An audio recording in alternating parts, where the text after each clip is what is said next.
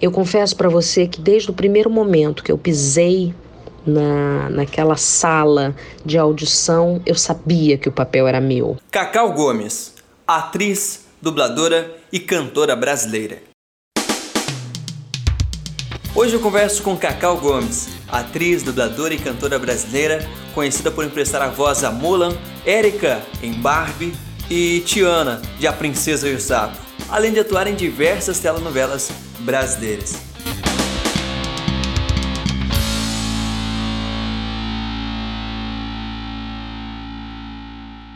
Cacau, seja bem-vinda. Conta pra gente quando que você começou nessa sua vida artística. Oi, galera do podcast, tudo bom? Eu estou muito honrada de fazer parte dessa entrevista. É sempre importante para as pessoas que, que querem conhecer um pouquinho mais de você, né? As pessoas que te veem, nem sempre a gente está sempre no palco. Então, eu acho super natural as pessoas terem curiosidade de como você começou a sua carreira, né? Porque muitas pessoas se espelham em você. Então, assim, eu comecei muito nova, profissionalmente. É, eu comecei profissionalmente com 15 anos de idade. Eu acho que eu tive o fator sorte no meu caminho em muitos momentos.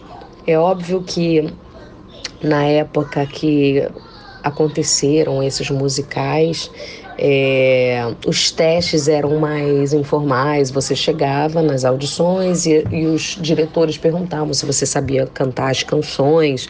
Então, se você tivesse aquelas notas, era muito provável de você conseguir passar num, num teste. Hoje em dia, Graças a Deus existem vários cursos que na minha época não existiam. Hoje tem aqui no Rio de Janeiro o CEFTEM, em São Paulo várias pessoas da minha área fazem é, cursos incríveis que vale super a pena fazer. Então, quando eu comecei, eu acho que eu também tive sorte de ter pais atentos que viram que eu tinha uma voz boa e ajudaram a procurar profissionais que pudessem a lapidar a minha voz. E foi assim que começou. É, eu fiz cursos livres de. Hum, eu acabei me formando em canto lírico no Conservatório Brasileiro de Música, mas eu comecei fazendo cursos livres de canto. E isso me ajudou a ter certeza de que era isso que eu queria fazer, cantar. E na dublagem, como que foi que você ingressou, deu início a essa trajetória tão linda? Então, com relação à dublagem, como eu já havia falado antes, é, eu acho que eu tive também um fator de sorte muito grande. Eu fazia um espetáculo chamado Pocahontas, com a direção da Sininha de Paula, e que nessa audição não tinha muito papéis, né, a não ser a própria Pocahontas, que já tinha esse posto ocupado.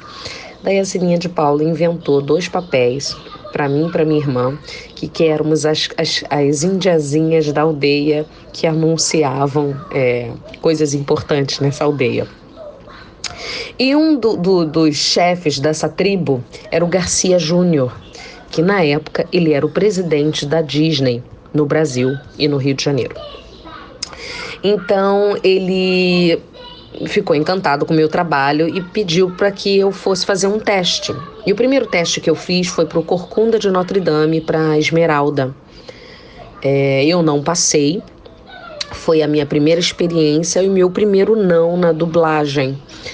Então, com isso vem muitos aprendizados também, né? Nem sempre a gente tem os sims. É isso, eu acho que é bastante importante dizer que o não acompanha muito a nossa carreira, sabe? E que a gente realmente tem que ter resiliência. É... E se você acredita mesmo que no, no seu dom, no seu potencial e que a gente nunca pode desistir por causa de um não, isso faz parte. E logo após isso, eu fiquei sabendo que foi a Rosana que passou a, como uma deusa, né? Como uma deusa! Para os jovens que não conhecem Rosana, foi uma excelente cantora na década de 80, 90. É, e ela passou porque ela tinha uma voz mais encorpada, eu tinha uma voz muito infantil para o personagem, foi super acertado essa escolha, né? Logo depois veio o teste para Mulan. E me chamaram para fazer o teste da canção. E aí eu fui aprovada para fazer a canção, mas eles acharam minha voz falada muito parecida com a que fazia a interpretação. Eu acabei fazendo o teste e acabei passando. Então eu fui a primeira no mundo inteiro a cantar e a dublar o personagem da Mulan. Isso naquela época não era comum. Sempre tinha uma pessoa para cantar e uma pessoa para dublar. Hoje em dia, a, pessoa faz a mesma função, tanto cantar como atuar. Eu acredito que eu tenha sido, sim, uma pioneira nessa área, sim, com relação a fazer esses dois, essas duas funções, digamos assim. Mas logo após Mulan, eu fiz Hércules, que também foi uma experiência muito interessante. Eu tinha passado para Calíope, perdão, eu tinha passado para Mégara mas, e outra atriz tinha passado para Calíope. E quando chegaram, porque quando a gente faz a audição, tem um track, que é uma parte da música ou uma parte da fala, né? E não tem, não dá para ver muito bem a extensão do personagem. Quando começaram a chegar as partituras, no meio do processo, eu tive que trocar de personagem. Eu fui fazer a Calíope, porque ela tinha uma extensão muito grande, né? Era muito grave e muito agudo. E nessa ocasião, eu tinha um pouco mais de extensão do que a atriz que foi é, que tinha passado para Calíope. E acabamos trocando os papéis. É, e, e, deixar bem claro, gente, não é uma questão de ser melhor ou pior, é que por um acaso naquele momento eu tinha essa extensão vocal e eu estava mais apta a fazer a Calíope, que foi um dos trabalhos mais difíceis que eu já fiz na vida. Eu nem sei se hoje eu teria essa extensão vocal, só para vocês terem uma ideia, mas foi um trabalho muito feliz. E eu só tenho a agradecer, tenho muito orgulho de ter feito a Calíope em Hércules. Aí depois eu fiz outros, outros, eu fiz a Miriam no Príncipe do Egito, eu fiz Barbie, eu fiz Shrek, eu fiz Adão e o Vagabundo, eu fiz na primeira versão eu fiz a, os Gatinhos Siameses junto com uma outra atriz de musicais, a Maria Bravo. Depois eu fiz Adão e o Vagabundo, se eu não me engano, dois. Fiz Rei Leão 2 também, acho que cantando nos créditos.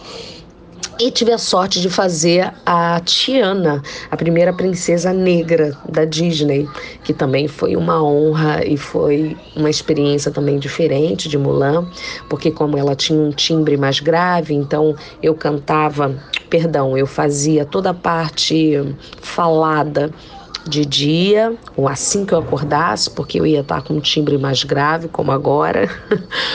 e mais pro final do dia eu fazia as canções. Então foram essas as experiências que eu tive com dublagem.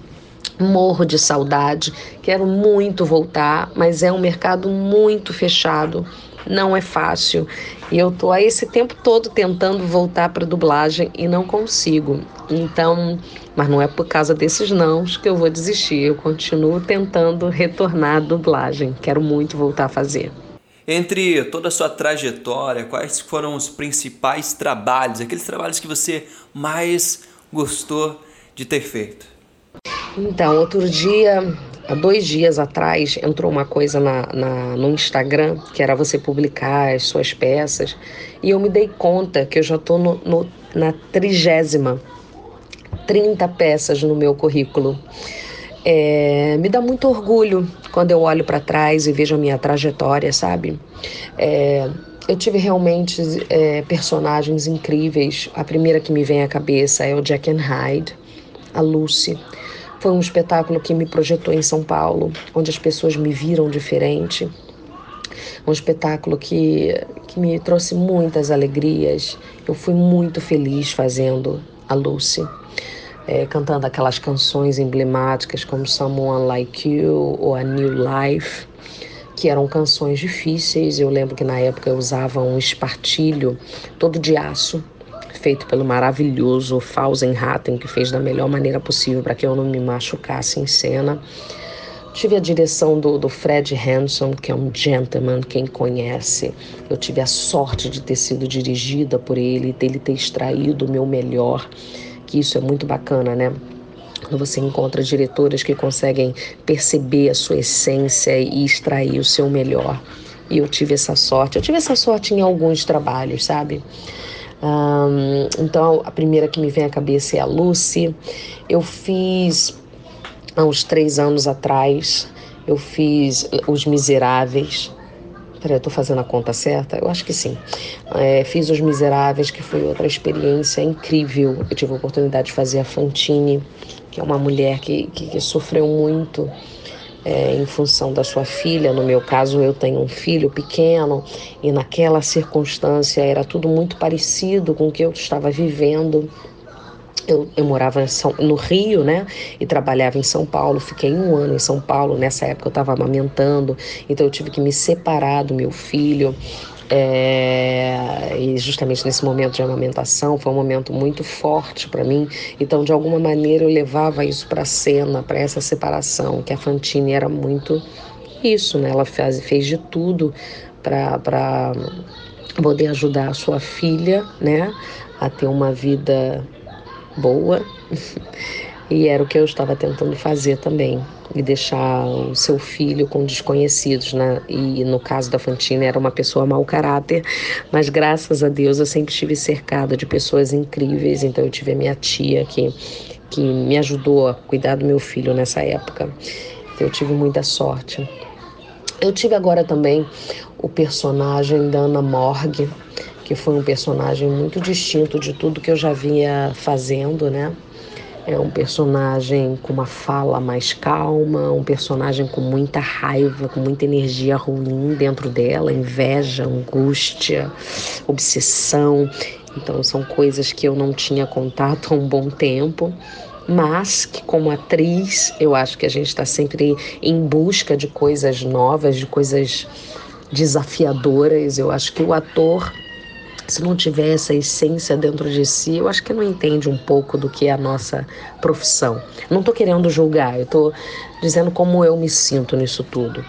Então, Ana Morg, eu fui agraciada com muitas indicações é, como melhor atriz coadjuvante. Isso foi muito bacana para mim. Fiquei muito feliz com essas indicações, porque realmente foi um processo nada fácil para mim. Foi um processo é, de muita transformação pessoal, né?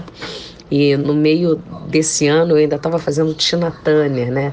Que é uma pessoa super solar. No, na mesma época eu estava fazendo a Ana Morgue, que era sombria, e estava fazendo Tina Turner, que é esse ícone da música pop, que vocês sabem. É, os jovens nem tanto, eu espero que procurem saber quem é essa mulher, quem é esse furacão, essa força é essa mulher que completou ano passado 80 anos, de uma garra, de uma luz, de, um, de uma. Ai, é, é, eu só tenho elogios a fazer essa mulher e, e, dizer o quanto ela me inspira a ser uma mulher de, depois dos 40 anos, é, reaver a sua profissão e, e, ser uma mulher bem sucedida nesse aspecto, sabe? Ir em busca dos seus sonhos e ainda assim se reencontrar, se reinventar. Cacau, agora eu gostaria que você falasse um pouco da sua trajetória e quais foram os maiores desafios que você enfrentou até aqui. A nossa carreira, a carreira do ator, não, não é nada fácil. É, se você não tiver dentro de você o que você realmente quer nessa profissão, a coisa fica um pouco mais complicada. É, como eu disse para você, eu acho que eu tive realmente o fator sorte. Eu comecei muito nova e as coisas foram se entrelaçando. Eu sempre abri o meu leque, eu sempre fiz muitas coisas ao mesmo tempo. Então, como por eu ter o dom de cantar, isso também foi um, um, um facilitador na minha carreira, porque eu pude abrir um leque para cantar com grandes artistas. Então, aos 17 anos, eu me vi viajando o mundo inteiro com Marisa Monte é, que também foi, na minha vida sempre foram audições, nada caiu do colo no colo para mim, sabe? Eu sempre fui em busca das coisas. Então eu sabia, Cacau, tem um teste, Marisa Monte está procurando uma backing vocal. Eu fui lá, fiz o teste e a gente se deu bem logo de cara. E ali naquela audição não era um teste só para saber se eu era cantora, era uma afinidade que eu tinha que ter com ela, porque a gente, eu fiquei quatro anos com Marisa Monte, foi meu primeiro trabalho como backing vocal. Eu tive a sorte de trabalhar com uma das melhores artistas do Brasil. É, então eu comecei já muito top, né? Eu tive essa sorte de pessoas que me indicaram para esse trabalho. É óbvio que eu tinha a aptidão para fazer aquilo, eu estava preparada para fazer aquilo e foi uma lição para a vida, né? Foi uma experiência para a vida, conheci países que eu jamais iria imaginar com ela. Então, conheci o meu primeiro marido nesse trabalho. Então foi muito, muito, muito bacana essa experiência. Eu depois, não sei se vocês sabem, mas eu cantei com a Ivete Sangalo três anos. Trabalhei muito tempo com Carlinhos Brau também, viajando o mundo. Fernanda Abreu, um, Ed Mota, é, Cláudia Leite. Fiz, fiz, fiz, trabalhei bastante como cantando como backing vocal, gravei muitos discos, foi uma época muito bacana. Então eu conseguia conciliar, quando eu não estava em turnê, eu estava com um espetáculo em cartaz, porque se você olha o meu currículo e ver quantas peças eu consegui fazer era exatamente nesses buracos que antigamente quando a gente fazia turnê eram turnês de dois a quatro meses na estrada. Hoje em dia não existe mais isso é muito difícil você emburacar fazendo turnês. Mas eu estava te falando com relação à dificuldade do ator. Então, se você não tiver isso muito claro também, o que você quer, as coisas começam a, a a fugir do controle, mas como eu estava muito aberta com isso e eu ainda tinha o canto ao meu favor, eu conseguia abrir mais o leque. A minha entrada na dublagem também foi em função da música, da voz. É, mas eu sempre fiz audições. Então você que quer ser ator, são audições, é trabalhar os nãos com calma, com tranquilidade, com maturidade, que vão ter outros sims. Então, a dificuldade do ator, eu acho que é exatamente isso. Você se trabalhar emocionalmente para todas essas questões que vão vão te guiar nessa profissão. É, agora, falando aqui com você, não me vem nada é, em mente, porque como eu sempre abri o leque, eu não tinha esses buracos é, de, de entre um espetáculo e outro. Então eu acho que é isso também. Eu acho que uma das maiores dificuldades do ator é isso, são esses buracos, esses intervalos que tem entre uma produção e outra. E hoje em dia a gente está passando por um problema muito sério com a cultura, onde antigamente existiam os grandes patrocinadores e cada vez está ficando mais escasso. Com isso, o tempo que você fica em cartaz é menor. Então, imagina, você tem peças que eu conheço, tem amigos que fazem, ensaiam um mês estreiam e ficam um mês em cartaz e acaba e a pessoa fica desempregada. Então acredito que esse seja o maior desafio para nossa profissão agora. Na televisão, como que foi teu ingresso e como que é essa experiência uh, entre dublagem, entre a música e a televisão? Então, na televisão eu nunca tive, na verdade, um personagem expressivo.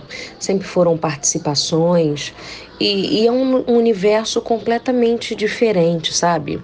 É claro que a obrigação do ator é estar tá com o texto em dia, mas tem todo o nervosismo com quem que você vai contracenar, é, se o ator é generoso ou não, se ele vai te ajudar a.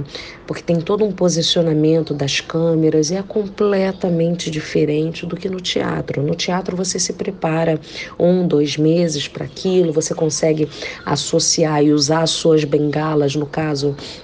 É, de quando você decora um texto, cada ator tem um processo e o meu no teatro funciona muito com a repetição, muitas vezes associada a algum tipo de movimentação. E na televisão não é assim, né? Você chega, tá com o texto decorado, você tem que se atentar a não frisar uma intenção, porque você pode chegar no estúdio, o diretor te pedir uma coisa completamente diferente.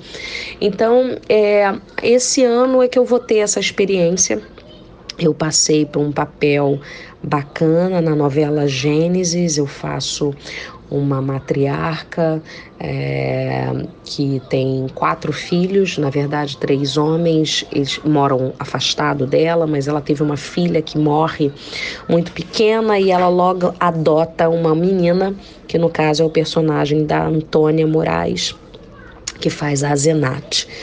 Então, é, vai ser, acredito que seja uma experiência incrível. Agora a gente teve essa parada, né? A novela é muito grande, porque fala desde a época de Adão e Eva, Adão e Eva, Noé, Torre de Babel, até chegar à minha época, que é a última fase, que é a fase do, do José do Egito. Então, a gente está no meio dessa crise, no meio desse, desse, desse vírus. Então, as coisas meio que deram uma parada. A gente não sabe ainda é, quando vamos começar a gravar. Mas acredito que essa seja uma experiência será uma experiência incrível, é a experiência que eu estou esperando esse tempo todo para desenvolver esse meu lado atriz de televisão. Voltando agora sobre o assunto dublagem, Cacau, quais que foram teus personagens preferidos? Acredito que tenham vários, né? Afinal de contas, o teu repertório é muito grande. Então, é, na dublagem, assim, eu tenho realmente muito que agradecer. Eu tive a sorte de fazer personagens fortes que se parecem comigo. acredito que muitas das características, tanto da Tiana quanto da Mulan, ou até mesmo da Calíope, de mulheres para frente, sabe? É, guerreiras que sempre batalharam pelo que quer, é, de não ficarem nesse lugar de princesinha. Eu acho que a Disney já vem mudando e eu acho que começou a partir de Mulan.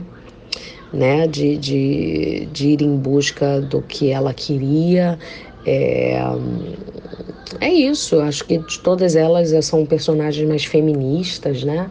É, de força, de empoderamento, e eu só tenho a agradecer de ter conseguido pegar essas personagens tão emblemáticas e tão fortes. Eu acho que tem, tem muito a ver com a minha personalidade, sabe?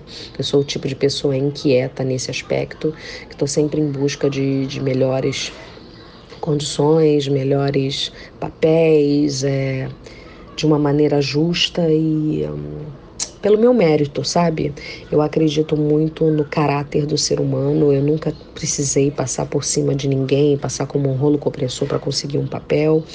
E eu acho que isso faz diferença, sabe? No final das contas, eu acho que isso faz diferença e eu só tenho que agradecer a todos esses papéis que eu consegui.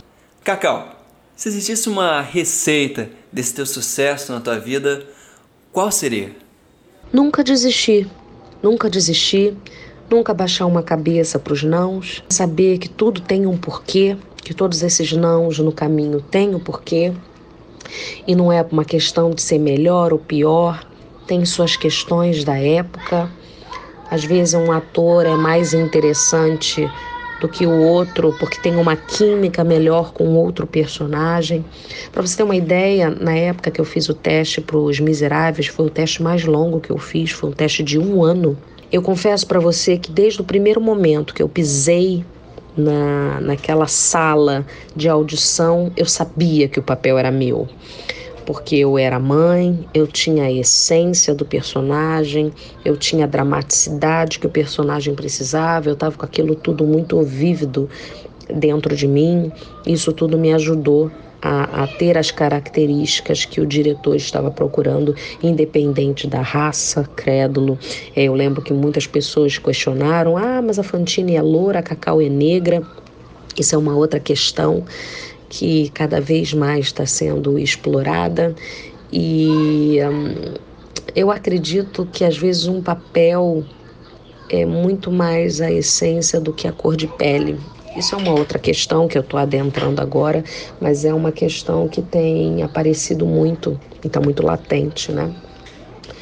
É, uma vez teve uma, uma outra discussão com relação às vozes né, de dublagem, que Pantera Negra é, não tinha nenhum dublador negro e qual era o meu posicionamento em relação a, a isso.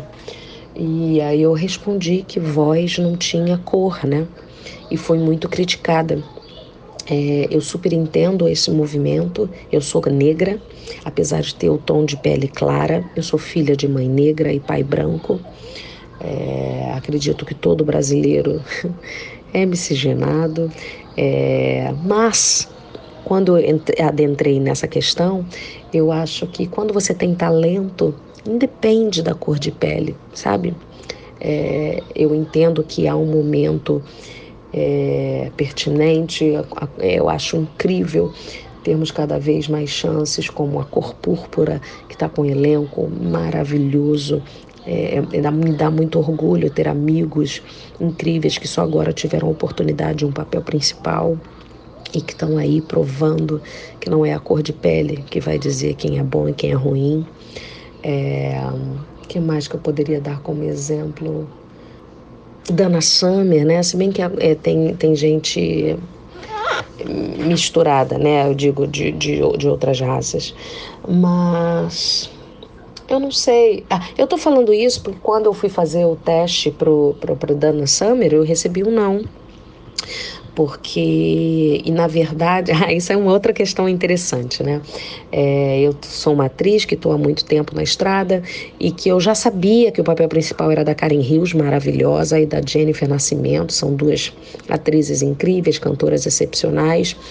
E eu lembro de ter sido questionada, Cacau, mas por que, que você vai fazer uma audição da Dana Summer se não tem papel para você? Eu falei, ué, porque eu sou uma mãe de família e eu preciso trabalhar. Então a gente também se depara com essas questões. Por que, que eu não poderia, em numa fase da minha vida, ser coro se eu já fiz outras protagonistas? É um trabalho, eu encaro assim, é um trabalho como outro qualquer, não é se diminuir.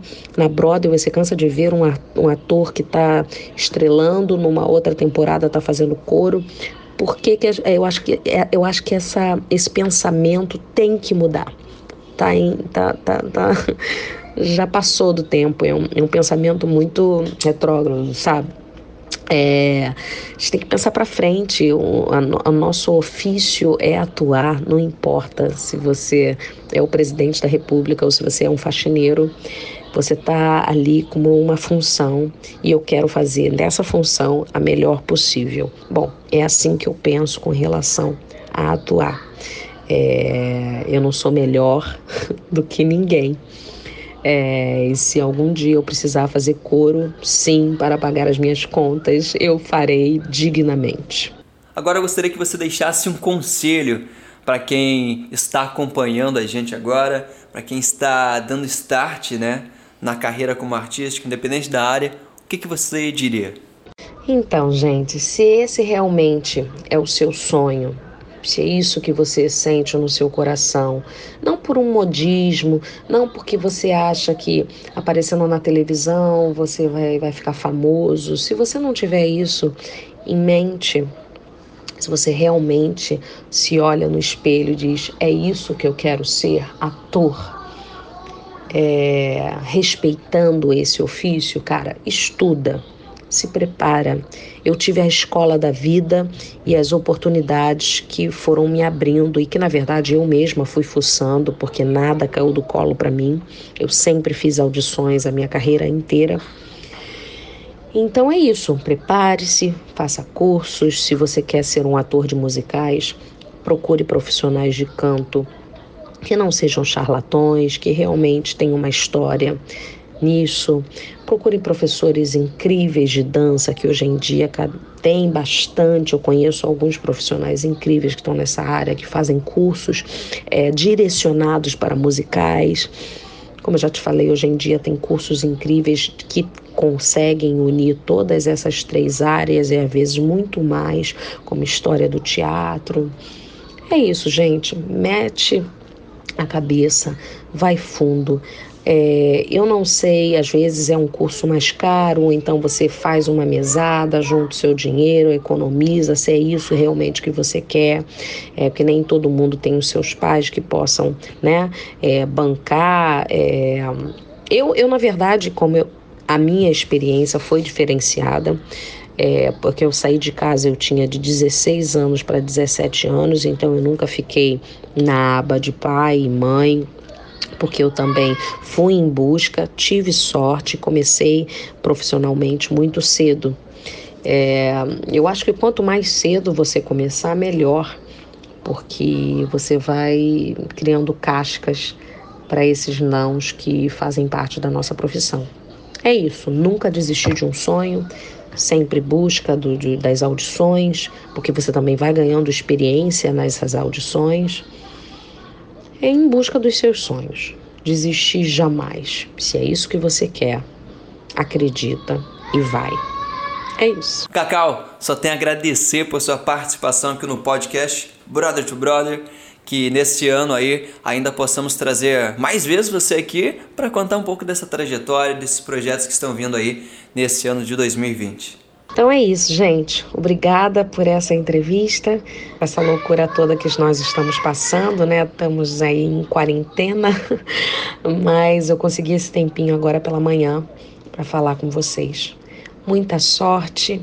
Agora estamos passando por esse momento, a gente tem que ter calma, resiliência rezar, pensar na nossa família, pensar no nosso próximo, porque eu tenho certeza que depois de tudo isso que passar, nós vamos sair dessa pessoas melhores, com o coração em paz e pensando sempre no próximo, que nós somos parte de um todo muito grande.